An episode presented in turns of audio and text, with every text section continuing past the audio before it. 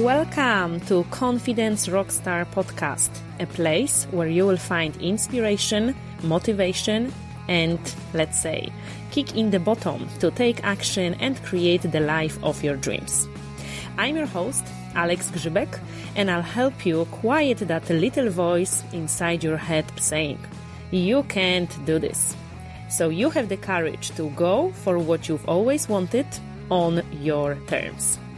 Every week, I'll bring you some confidence golden nuggets, present an awesome interview in order to empower you to step up your game. It's time to choose happy and shine. It's time to become a confidence rockstar. Let's dive deep.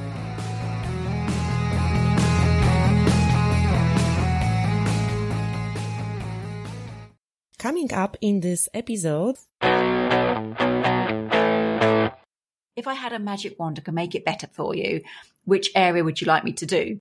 And then it should pop up. You'll know what it is. That maybe it's your relationship with food. Maybe it's, you know, you're in an office job, but really you want to be an artist. And it's just finding one area of your life and starting there. Hi everyone and welcome to our next episode of Confidence Rockstar podcast. Today I've got a surprise for you again because I'm bringing to the show amazing guest Shelly Knight and we will be talking about how to create positive changes in your life. I'm so excited to be hosting Shelly today because she's an amazing human being and she has great message to share with you today. So I'm sure you're gonna love it. And before we start, let me just introduce Shelly to you. So Shelley is once upon a time a nurse and she turned writer who provides an eclectic blend of clinical and spiritual expertise in her specialist uh, subjects of positive psychology, spirituality, and end of life. She is an author of Positive Changes, a self-kick book, and she is a freelance writer for international magazines. She is armed with first class degree in adult nursing and variety of holistic qualifications. She is focused on encouraging individuals on their journey towards positive changes, particularly following times of loss in their life. So welcome, Shelley, to the show. Hello there.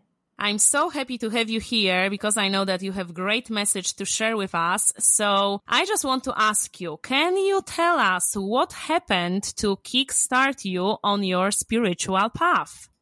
Probably the hard parts of life. I think we kind of bumble along life and then we get hit with a curveball, as we say here. And there's so many to choose from. I probably should have had a career in dodgeball, actually, trying to avoid the curveballs. But it was probably following the death of my beautiful stepfather and we come from a background where we spoke really openly about death.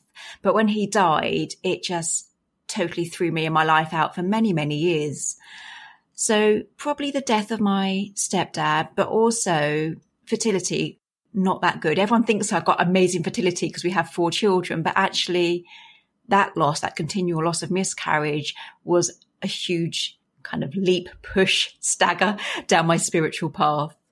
Oh my God. Thank you so much for sharing that. And actually, I uh, respect you for saying this out loud. And um, I don't know if you don't mind me asking, because, you know, the subject of like miscarriage is very, hmm, I don't know, it's very hidden. And I can tell you like, you know, my story because I went through the miscarriage as well. And before I went through my miscarriage, I've known only two people who went through the miscarriage. But then when I started talking about mine after some period of time, it turned out that so many people went through it, including some of my friends that I never known about. And, you know, I was shocked because, you know, I didn't know about it. And you said that, you know, you went through like miscarriages as well and you've got like four wonderful children. So, um, how, I mean, how was it for you? Was it like also like, I don't know, secret subject or you had support around you to, to talk about it? It's really difficult. I mean, I speak quite openly about loss anyway. I think it's my nursing background and my upbringing was all a little bit kooky, really. But when it happens to you, you know, it's not a patient. You don't have that detachment. It's truly happening to you and within your body. And so I don't think I really spoke out about it at the time. I probably spoke out about it more when my family was complete. And then as I was, you know, at the same time I was healing from my dad's death and things like that. So at the time, I don't think I did. I think with any loss, whether it's a miscarriage or a job, whatever your loss is, we don't really speak about it, not that openly. You know, I don't think people know how to respond to loss, you know, the outsiders looking in. So I didn't really speak about the miscarriage at the time.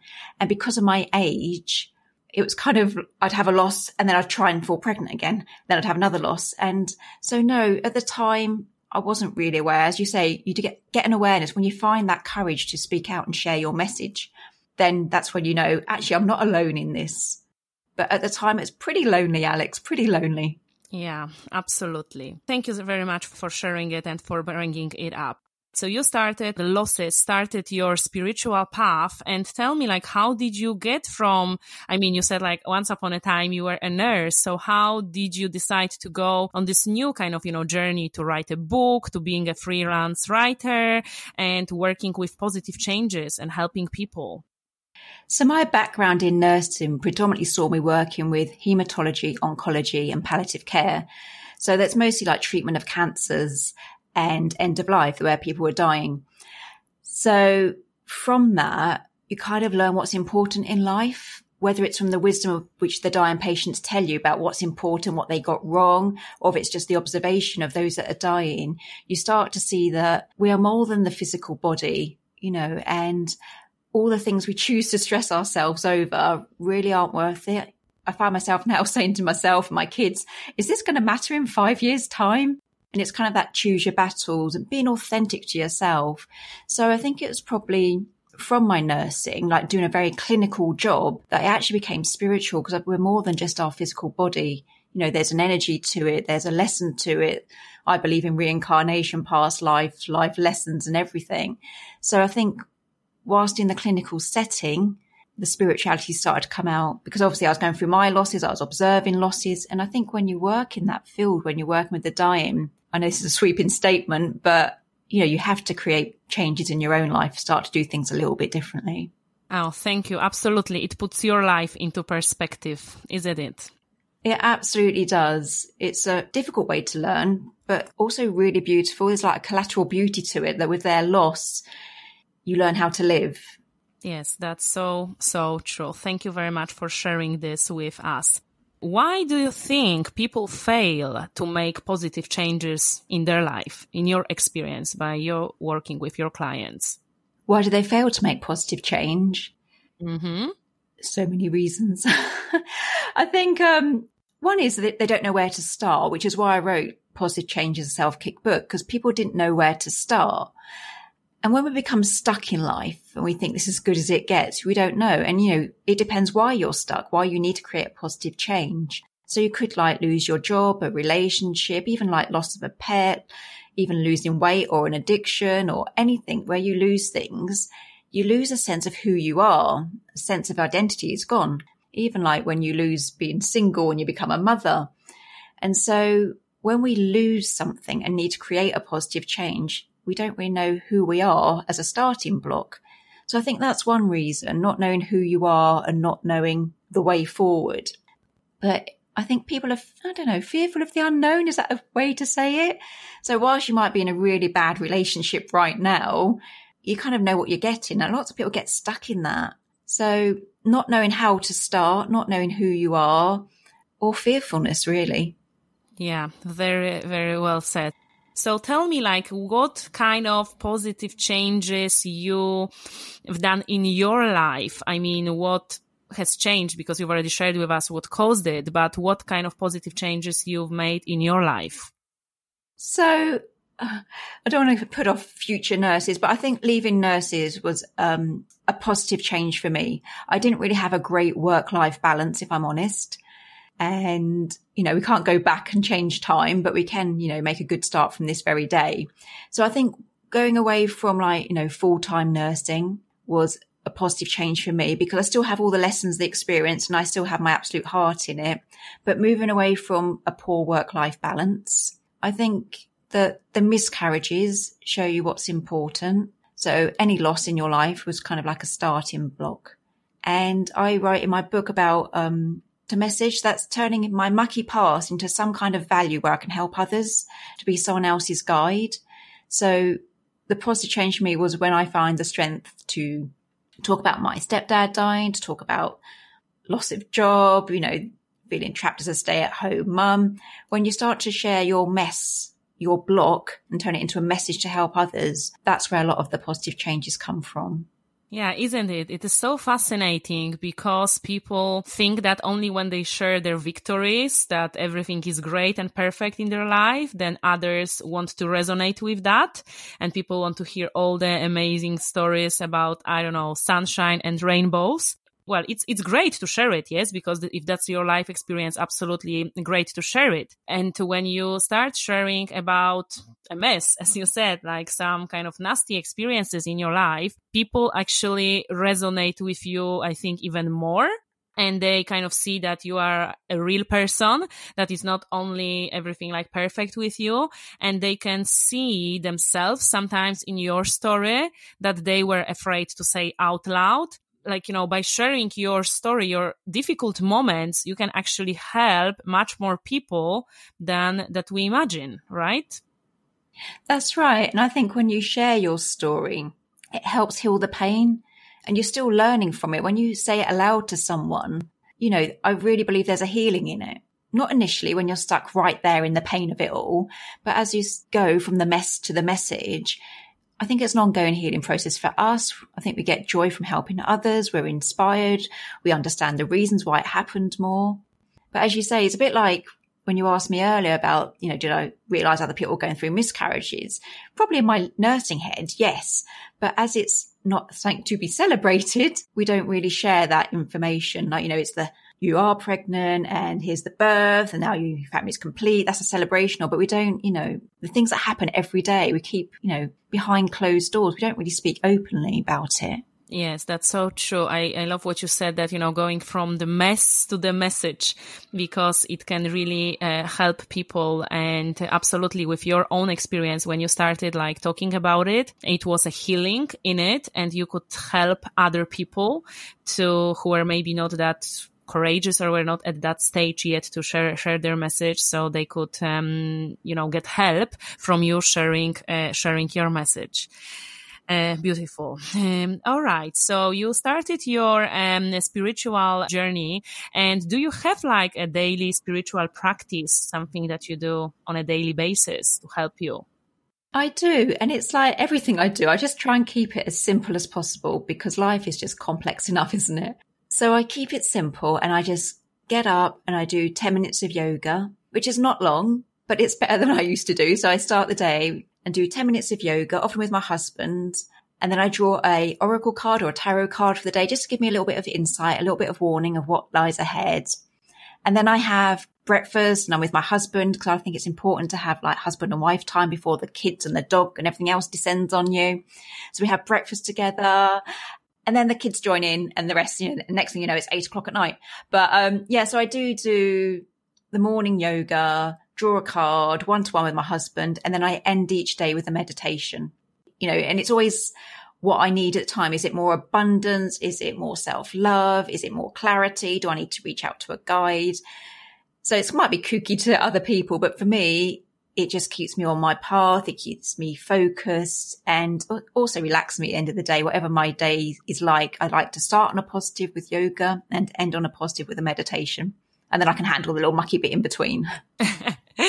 Yes, it's so uh, so important what you just said because you know you are a mother of four, and you know I I respect you so much. I've got like one child, and I don't know how you handle four. I don't. I honestly don't know. So, you know, and what would you say to like mothers? Cause, you know, mothers always kind of say that, oh, I'm so busy. I'm too tired. I'm, I, I cannot find time for myself. You know, what would you say you as a mother of four to mothers who are saying that they don't have time for meditation? They don't have time for it. What, what would you say to them yourself?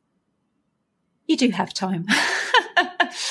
so like I get up early. I set my alarm for six in the morning, knowing the kids wake up about seven. So I've got an hour to do my yoga. Sometimes my husband joins me. So we do like yoga, the card, the breakfast. So you just start your day earlier and then the meditation at the end is when all the kids are in bed, everything's prepped for the next day, and you're in bed ready to go to sleep. I know you should sit on a chair with your feet on the ground, but it works for me. So you do have time, even if you have to create more time. So start earlier and then end later, or just when the kids are in bed. I just make things work because I know if I don't have that spiritual practice, I'm probably not a good mum. Probably like my parenting level probably dips slightly. Eh, you know, it's very important what you said that if I don't do this meditation, if I don't do this morning practice, I would not be able to handle everything in between. And it's so, so true. Yeah. And when people say that, oh, I don't have time, well, you do have time. You need to find time for it in order not to go insane with the busy day yeah. in your life. It's, yeah, because otherwise your children are all going to be leaving home and you've not connected with your husband for like 17 years you know, you don't have the body to carry through the rest of your years because you've not looked after it and you're not that calm because you've not done meditation. I'm not saying it has to be yoga or meditation, but you know, self love, when you look after yourself and make yourself a priority is so important. I just think, I think a lot of people think like self love is short for selfish love, which it's not. It's just to me, one of the most important relationships we have in our life. And we really have to nurture it. It's there from our first breath to our last breath and I don't know about you, but I've had a lot of relationships in my life. But this is, you know, my one with myself is the constant from start to finish. And I need to look after that. I love it. I love how you said it and that you said it out loud. It's so, so, so important. And what you said it like it's, you know, the longest one and it's, uh, it's kind of, you know, with you all the time. So absolutely we need to look after ourselves you know that when I work with people and the podcast is confidence rockstar. So I help people with confidence uh, issues. So, uh, like from your own experience and uh, by you working with your clients, what would you say is the biggest struggle for people to believe in themselves and to be confident? It's when you believe everything that's gone before you. So we spend so much of our life being shaped by others. Like even from the day we're born, we're given a name that's chosen for us. So from the very first breath, we start to fit into other people's opinion of how we should become. And this is one of the regrets of the dying as well. They didn't live a life true to them. So it is really hard, I know, because all the time you've been told by your parents you respect, your teachers, your siblings, often yourself, even random people in shops will tell you what they think is you and it's not. And I think this is a really big challenge that, you know, again, it goes back to that unknown. Who am I without these labels? Who am I without that belief, that way of life? You know, and people, I don't, well, I know there is people with traumatic backgrounds. I know that from elements of my own life, but in the main, our parents, I'd like to think, and all our teachers are doing what they think is best at the time. So when they say like, oh, don't be a silly girl and all your hair's this color or you should become this because your dad did, you know, they're all just opinion. They're all just thoughts and we should never really believe all our thoughts. Yeah. Thank you for sharing that. It's, it's beautiful. And uh, Shelley, if you can tell us, like, you know, from your experience, uh, what is your, well, like, you know, coming back to um, confidence, what would be your, I don't know, one golden nugget or like tip for anybody who suffers from low self esteem and confidence on how to improve it? Your number one tip for it. I just think we get so easily overwhelmed and we just need to keep things simple. Like my book, everything's bite size. It's just like one chapter, one page. And I think that's it. We always have this thing like, Oh my God, my life's a mess. So I need to sort out my job, my money, my health, my boyfriend, you know, that cupboard that's full to the brim of stuff. And everyone just thinks do it all. And you shouldn't. You should just choose one aspect of your life. Just like if I had a magic wand, I could make it better for you. Which area would you like me to do? And then it should pop up. You'll know what it is. That maybe it's your relationship with food. Maybe it's, you know, you're in an office job, but really you want to be an artist. And it's just finding one area of your life and starting there. Cause I think otherwise you'd set this big, big goal. You're not going to achieve it or you're going to lose momentum and then you're going to beat yourself up. That self critic is going to be nagging in your ear again. So my tip would just be keep it simple. Choose one area. Like if you want to lose weight, don't go on drastic dieting. Just look at like what you have for breakfast. Swap that. Walk a little bit more, but just don't make anything like huge or vast. Don't make anything bigger than your energy or your mindset. Because even as an author on positive change, if you've had a life of negativity, you're not going to get a sudden bridge to positivity. It's going to be little steps, tiny little steps. So yeah, keep it simple, keep it small, but just keep going. Mm, thank you. Love it. Keep it simple, keep it small, but keep going. Oh, love it. Love this message. Absolutely. I think it should be written on everyone's desks, uh, like wallpaper. Uh, all right. So from your own, uh, you know, experience, so you, you wrote a book about positive changes. So if you can say like, you know, one, okay, or maybe two positive changes that people can start implementing in their life straight away that will make a difference for them, what would that be? I think that we all have dreams, but with dreams, you need action. So again, keeping it simple. Don't, you know, go out and quit your day job and sell your car and travel around the world all of a sudden. Keep it simple, but write an action plan. So just sit there again, find that one area. Is it your relationship with food? Is it a relationship? Is it like, you know, your dead end job?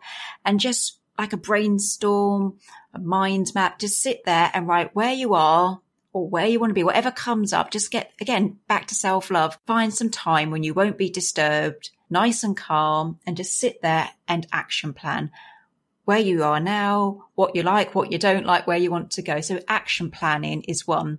But obviously the next step would be to take action. Otherwise you're just going to be stuck in the dream state.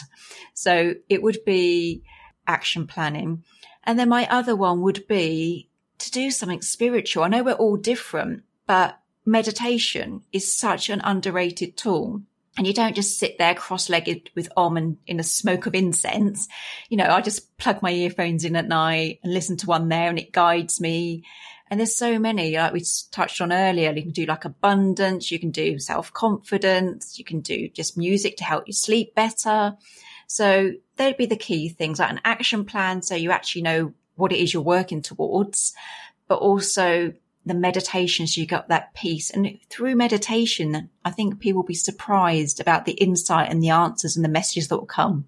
So so well said. Yes it's very underrated. Yes this meditation and people think that only monks in himalaya they do it but it's not true. It really helps. It really helps so much. All right Shelley so tell us like what is next for Shelley Knight? What is um going on in your life, you know, next in terms of your business, in terms of your plans?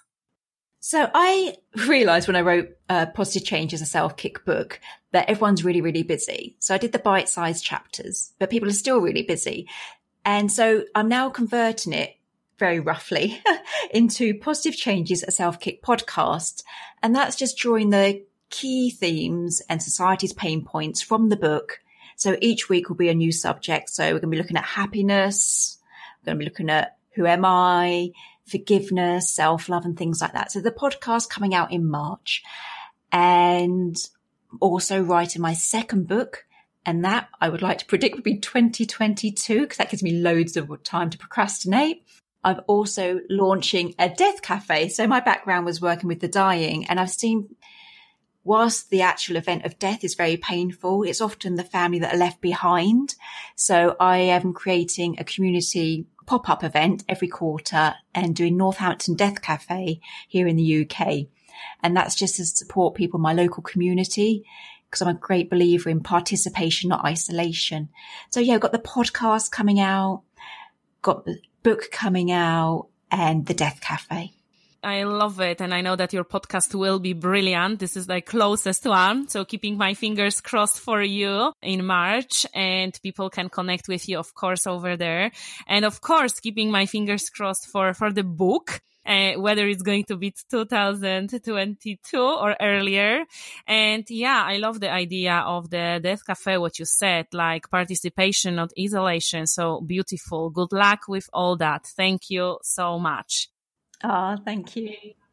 All the links, how you can connect with uh, Shelly, they will be shared in the show notes of this episode. So you can connect with Shelly on Facebook, Instagram, LinkedIn, and go to her website, also buy her book, listen to her podcast very shortly. So I share all the links um, with you over here.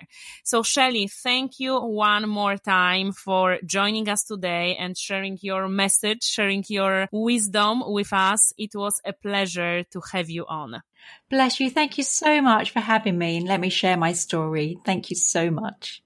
Thank you. And guys, thank you so much for listening. And if you enjoy the show, please subscribe on iTunes or other platforms. And if you enjoyed it and if you think it's valuable, please share it with other people. They may need to hear this wonderful message from Shelly. And if you enjoy Confidence Rockstar podcast, this episode or others, please leave me a review as well on iTunes. I will be forever grateful. So next week, it will be another amazing episode. I will have a surprise again for you. So stay tuned and I will speak to you very, very shortly. Take care and bye bye for now.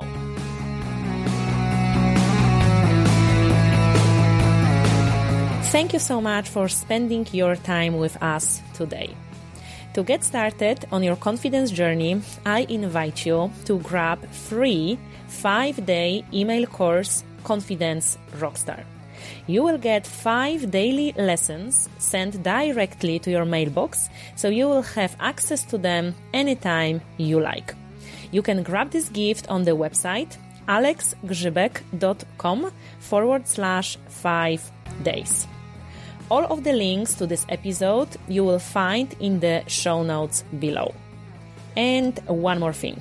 I want to invite you to my personal website alexgrzybek.com where you'll find other podcast episodes and more of the free resources to help you on your confidence journey.